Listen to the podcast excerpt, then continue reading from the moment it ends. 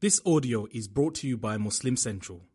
Please consider donating to help cover our running costs and future projects by visiting www.muslimcentral.com forward slash donate.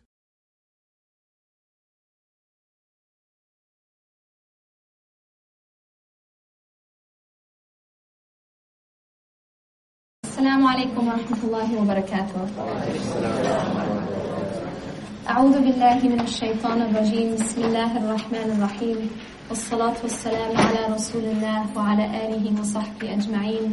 من يهده الله فلا مضل له ومن يضلل فلا هادي له. وأشهد أن لا إله إلا الله وحده لا شريك له.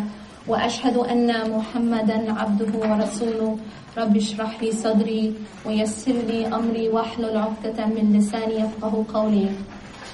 I want to begin by saying how actually honored I am to be able to join you guys today. I go to, alhamdulillah, a lot of different communities, um, but there's definitely something special I feel about, about this community. May Allah subhanahu wa ta'ala bless your community and um, increase you. Um, mashallah, it's, it's nice to see so many people here, alhamdulillah. The topic today is about hardship and the path to the most merciful. And the reason why I like that topic title is because a lot of times we connect hardship to punishment. We connect hardship or to to a uh, wrathful or or you know punishing type person or thing. We think of hardship always as a negative thing. And we're sort of programmed to think that way. We're programmed to think that ease ease is a good thing and hardship is by definition a bad thing. But the reason why I like this statement is because it says hardship and the path to the most merciful. Because in fact, Allah subhanahu wa ta'ala is the most merciful. And yet Allah subhanahu wa ta'ala does send us hardship. Is that right? Every single human being on earth will go through hardship. So the question we have to ask ourselves is why? Why do we go through hardship? And what is the mercy behind hardship? Allah subhanahu wa ta'ala tells us in the Quran, بعد أعوذ بالله من الشيطان الرجيم أم حسبتم أن تدخلوا الجنة ولما يأتكم مثل الذين خلوا من قبلكم مستهم البأساء والضراء وزلزلوا حتى يقول الرسول والذين آمنوا معه متى نصر الله ألا إن نصر الله قريب This ayah is so powerful because this ayah is saying, and this is ayah 214 of Surah Al-Baqarah. And Allah subhanahu wa ta'ala here is saying, or do you think that you shall enter Jannah, that you shall enter paradise without such trials as came to those who passed before you? مَسَّتْهُمُ الْبَأْسَاءُ وَالضَّرَّاءُ They encountered suffering and adversity and were so shaken. وَزُلْزِلُوا You know, um, in Calif- I'm from California, and in California we have, what's our nat- natural disaster in California? Earthquake. Earthquakes. The word for earthquake in Arabic is, is zilzal.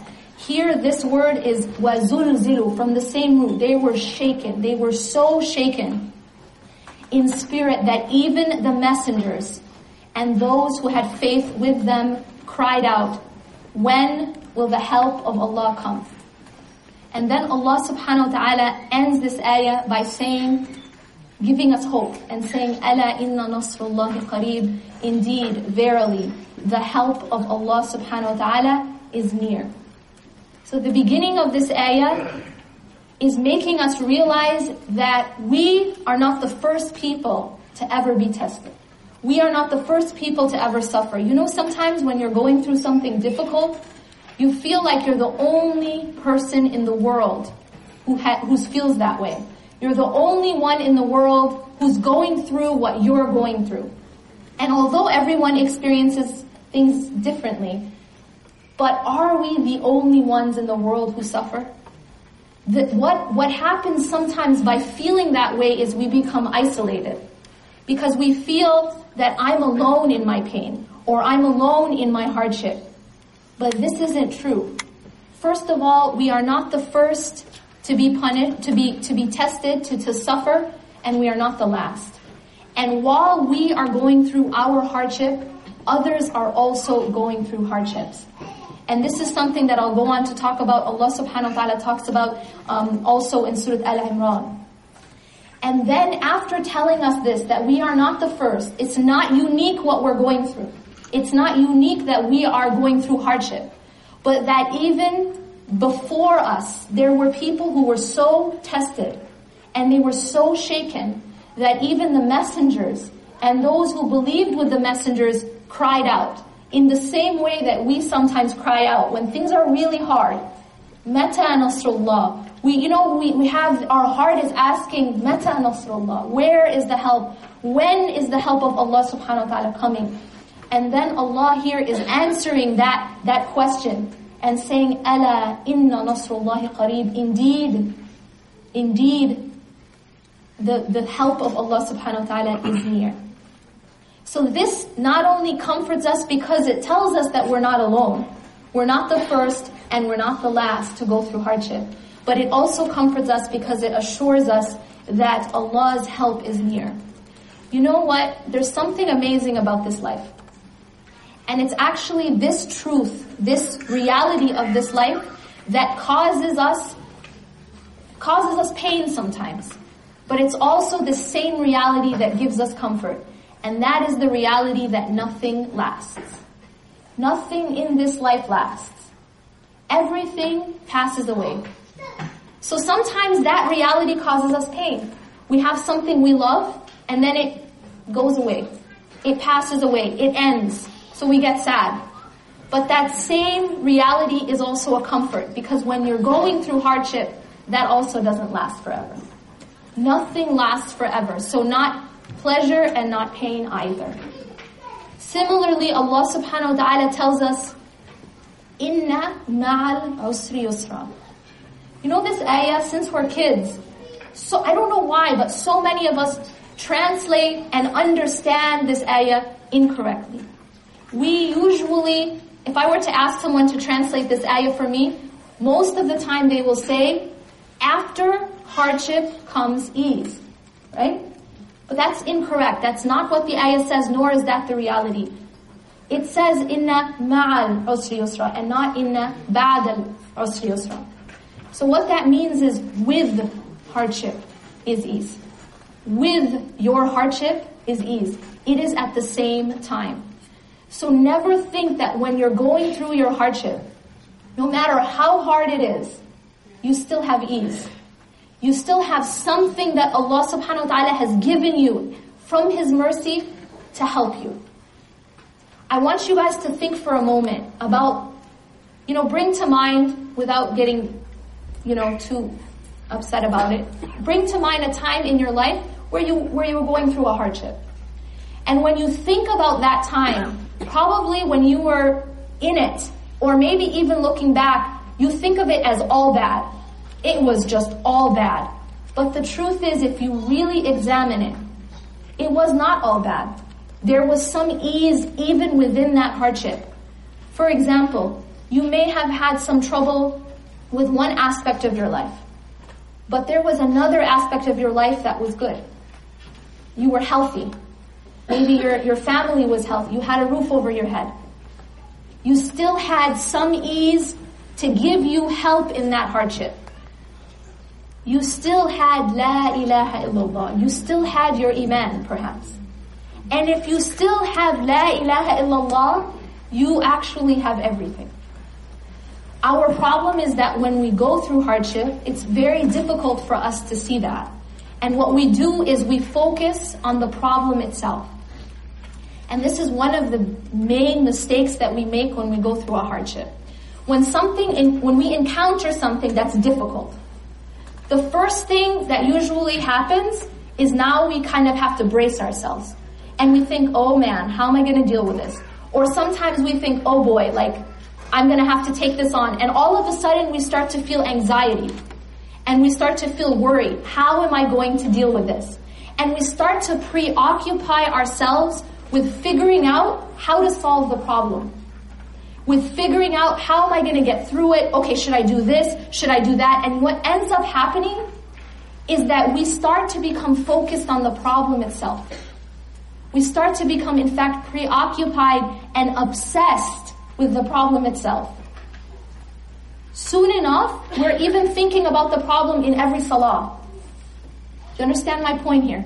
So now, instead of looking to the one who can solve our problem and seeking him to help us, we're trying to solve the problem ourselves.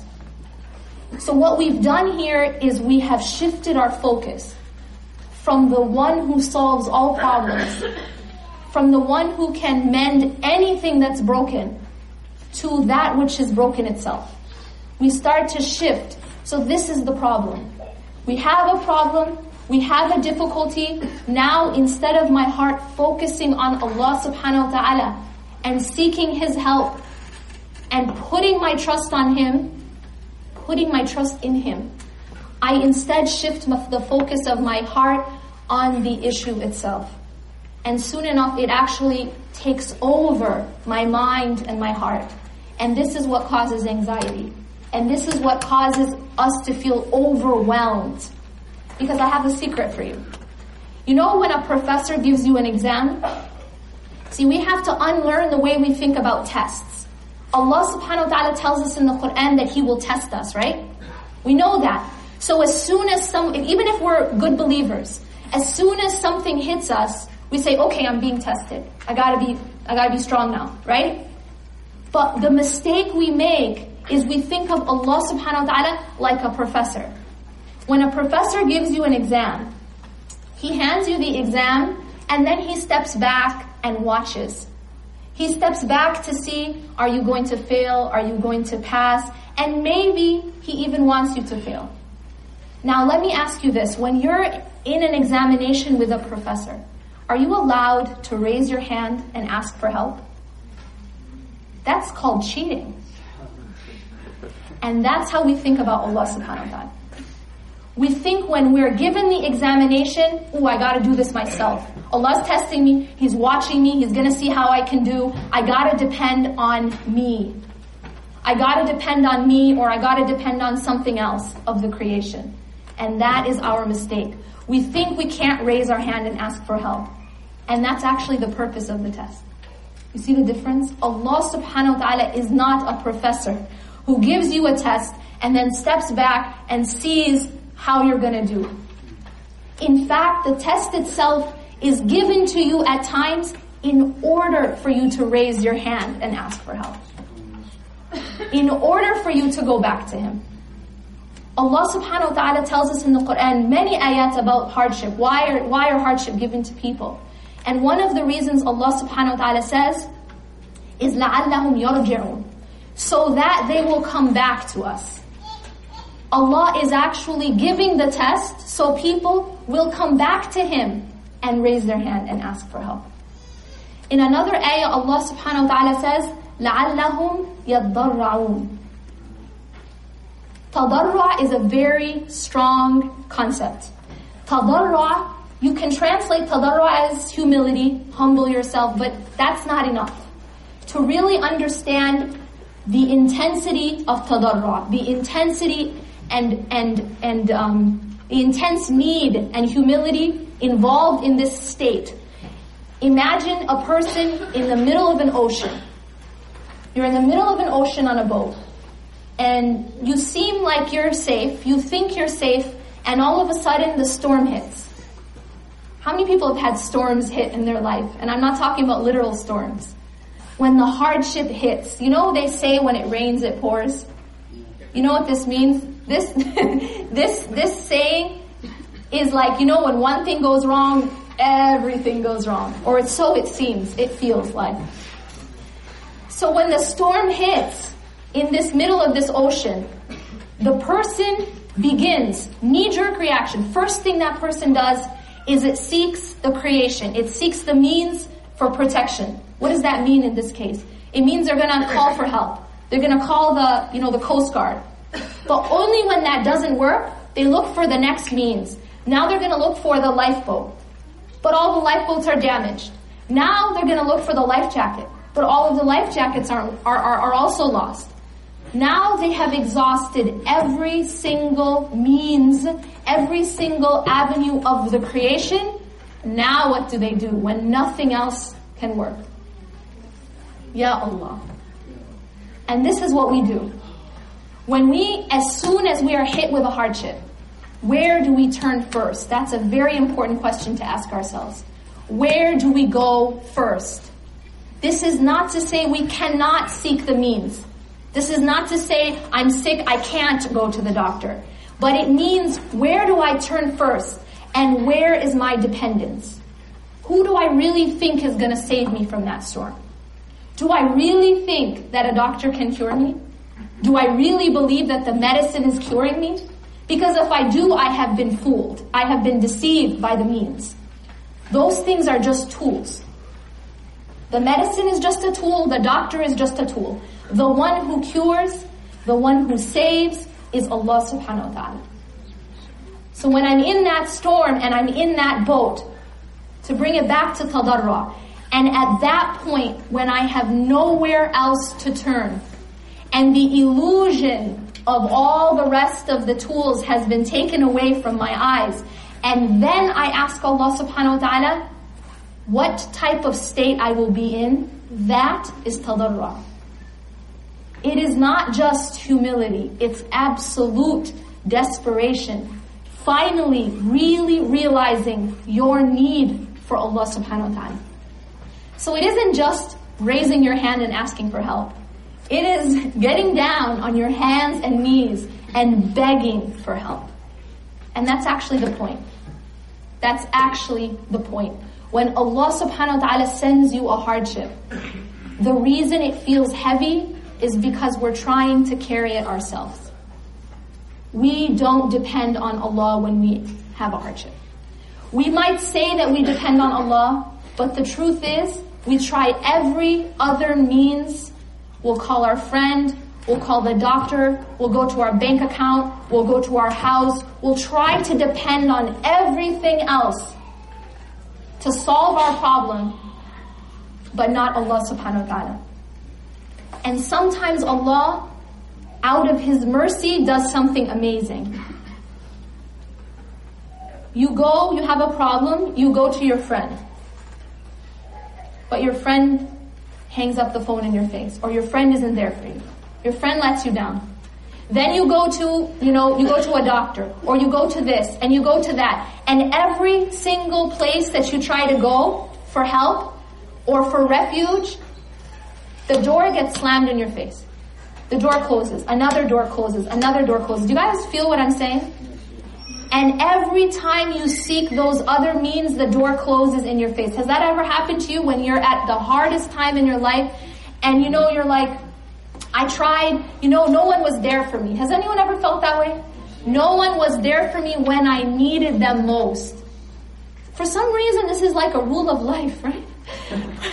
when you, you know, when you really, really need the life jacket, that's when it's not working. When you really need the lifeboat, that's when it's broken. When you really needed that friend, that's when she wasn't there for you. When you really needed that person, when you really needed the doctor to pick up, whatever it was, when you really needed it to work, that's when it doesn't. Do you ever wonder why that happens? One of the reasons why this happens, Wallahu ta'ala alam, Allah in this way directs you towards Him. Because we are trying to put our dependence in the wrong place. We're seeking help from the wrong things. We are not asking Allah subhanahu wa ta'ala for help. And instead we seek other things for help. Now, do you guys ever realize, maybe you guys have experienced this, that you may have at first tried to seek help from other things, seek other things to depend on to get you out of that problem. And when they didn't work, then what did you do? Usually you'll find that you end up turning to Allah subhanahu wa ta'ala in a way that you never would have otherwise. And you'll find that your closeness to Allah subhanahu wa ta'ala is most during those hardest times of your life. Do you know why that happens? Because of this concept. At that place, in that state of need, in that state of tadarra, is when we are closest to Allah subhanahu wa ta'ala. So now if Allah wants to bring us close,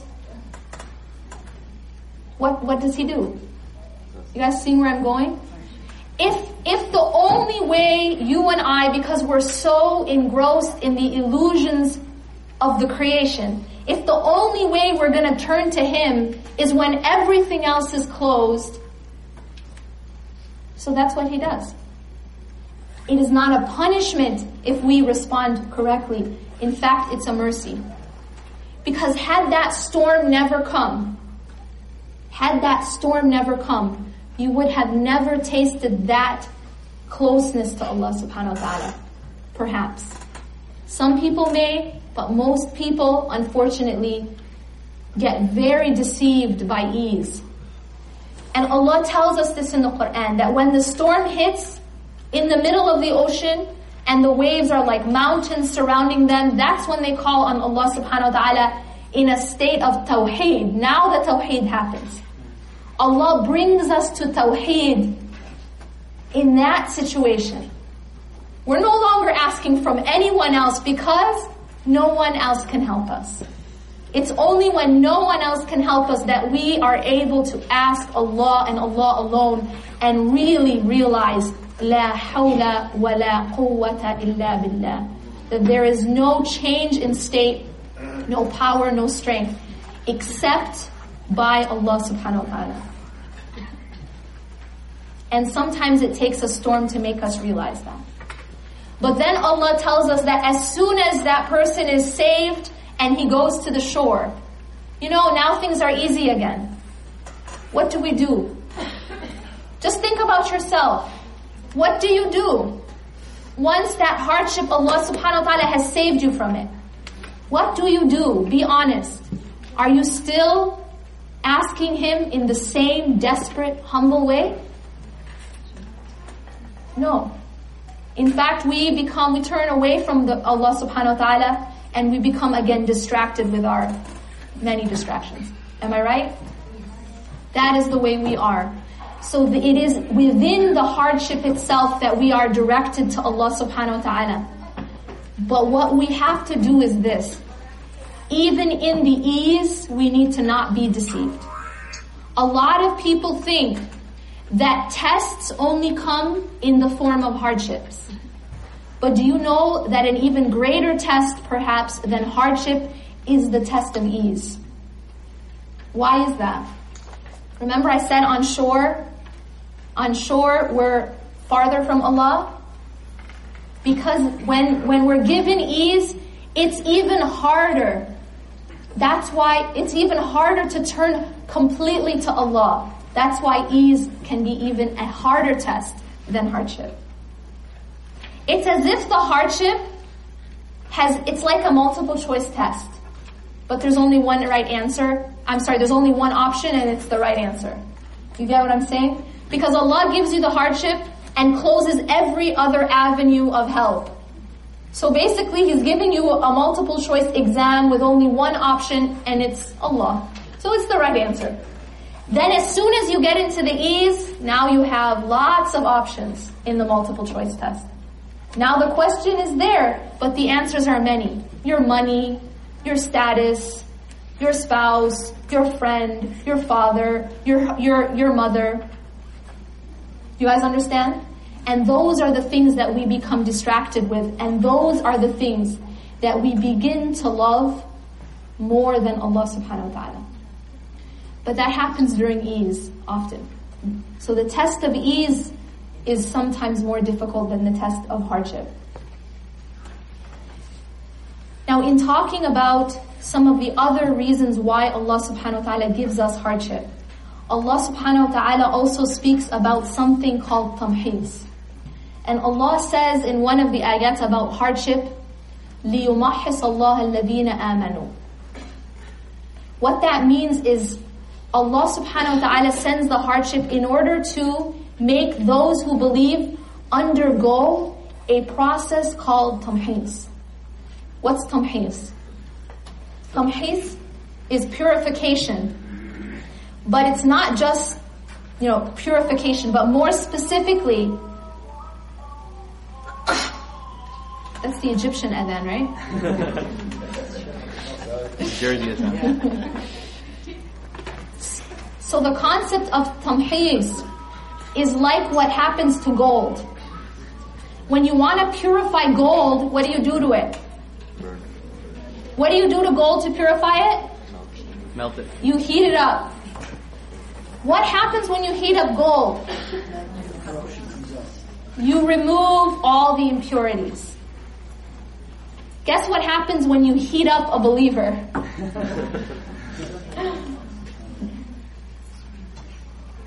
Allah is doing that to the believer, He says in the Quran. When you heat up a believer, you put them through something hard. You heat them up. You're removing, Allah is removing the impurities.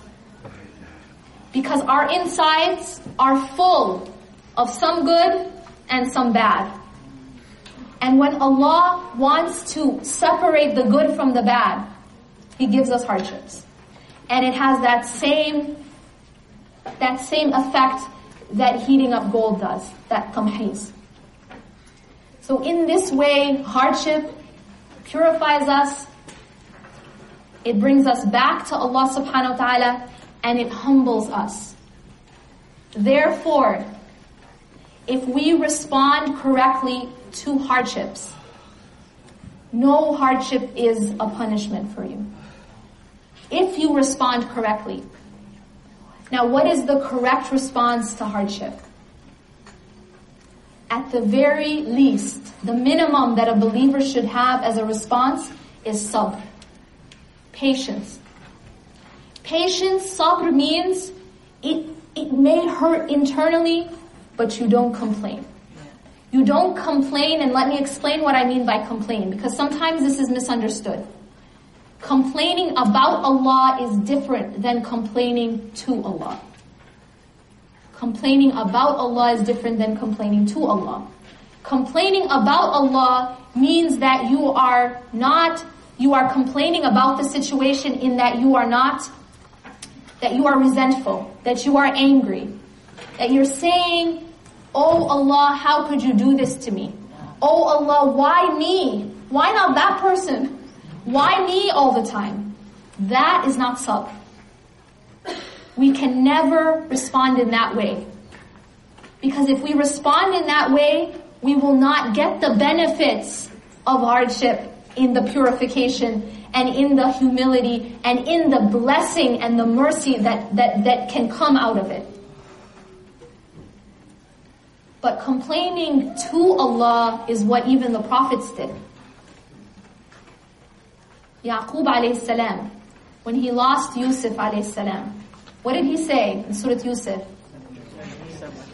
I complain of my sadness, my sorrow only to Allah subhanahu wa ta'ala. But was he complaining in that he was saying, Oh Allah, why did you do this to me? No. A'udhu billah. That's not the type of complaint. It's when you turn to Allah and you say, Oh Allah, help me, I'm weak. Oh Allah, it hurts. That's fine. You're complaining to Allah because Allah is your refuge.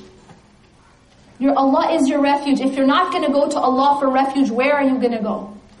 Really, where are you going to go? Even the Prophet ﷺ after Ta'if, what did he say?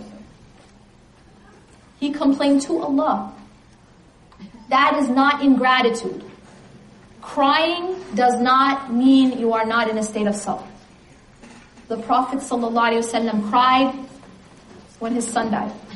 But his heart was patient. His heart was content with the decision of Allah subhanahu wa ta'ala. But that doesn't mean you don't cry, and it doesn't mean you can't complain to Allah subhanahu wa ta'ala. And it doesn't necessarily mean that it doesn't hurt inside. It may hurt, but you are not angry at Allah subhanahu wa ta'ala. You are not complaining about what Allah gave you, but you're asking for help and you're admitting your own weakness. And then there's a even higher level than sabr. The, the fruits of sabr among many is that your sins will be erased. And we're told by the Prophet ﷺ that when a believer goes through any kind of pain or hardship or loss, even the prick of a thorn, and actually I, I have like scars. I was, yeah, well, I have roses and they have thorns, and, and subhanAllah, they scratch me, I still have the scar, subhanAllah. And I remember that hadith, because the hadith says that it removes your sins, even if it's a thorn prick. And I just specifically, it was a thorn prick, subhanAllah. That, that it removes your sins like leaves falling from a tree. That's if you respond with sabr. But there's an even higher level of response to hardship. And that's rida. Rida is contentment. Sabr is when it still hurts inside, but you're, you're struggling. You're still trying to be patient. Tasabbur, you, you know, uh, the Prophet ﷺ said, whoever strives to be patient, Allah will bless him with patience. So even if you're not able to be patient, struggle. Allah will see that, and Allah will bless you with patience, inshallah. But at higher level is when it is actually internally there's peace, no matter what circumstance you're in. And that's the highest level. That's the level of rida. You know, um, there's the story of Ibn um, Abu Hanifa, radiallahu uh, He, he, he was sitting and I, he was teaching, and he had property. And you know, um, when we talk about not being attached to this, this world, it doesn't mean that you don't own things. You know, it's like the saying that that um, the, that Ali radiallahu said that zuhud, that not, you know, that detachment, not being attached to this life does not mean that you do not own anything, but that nothing owns you.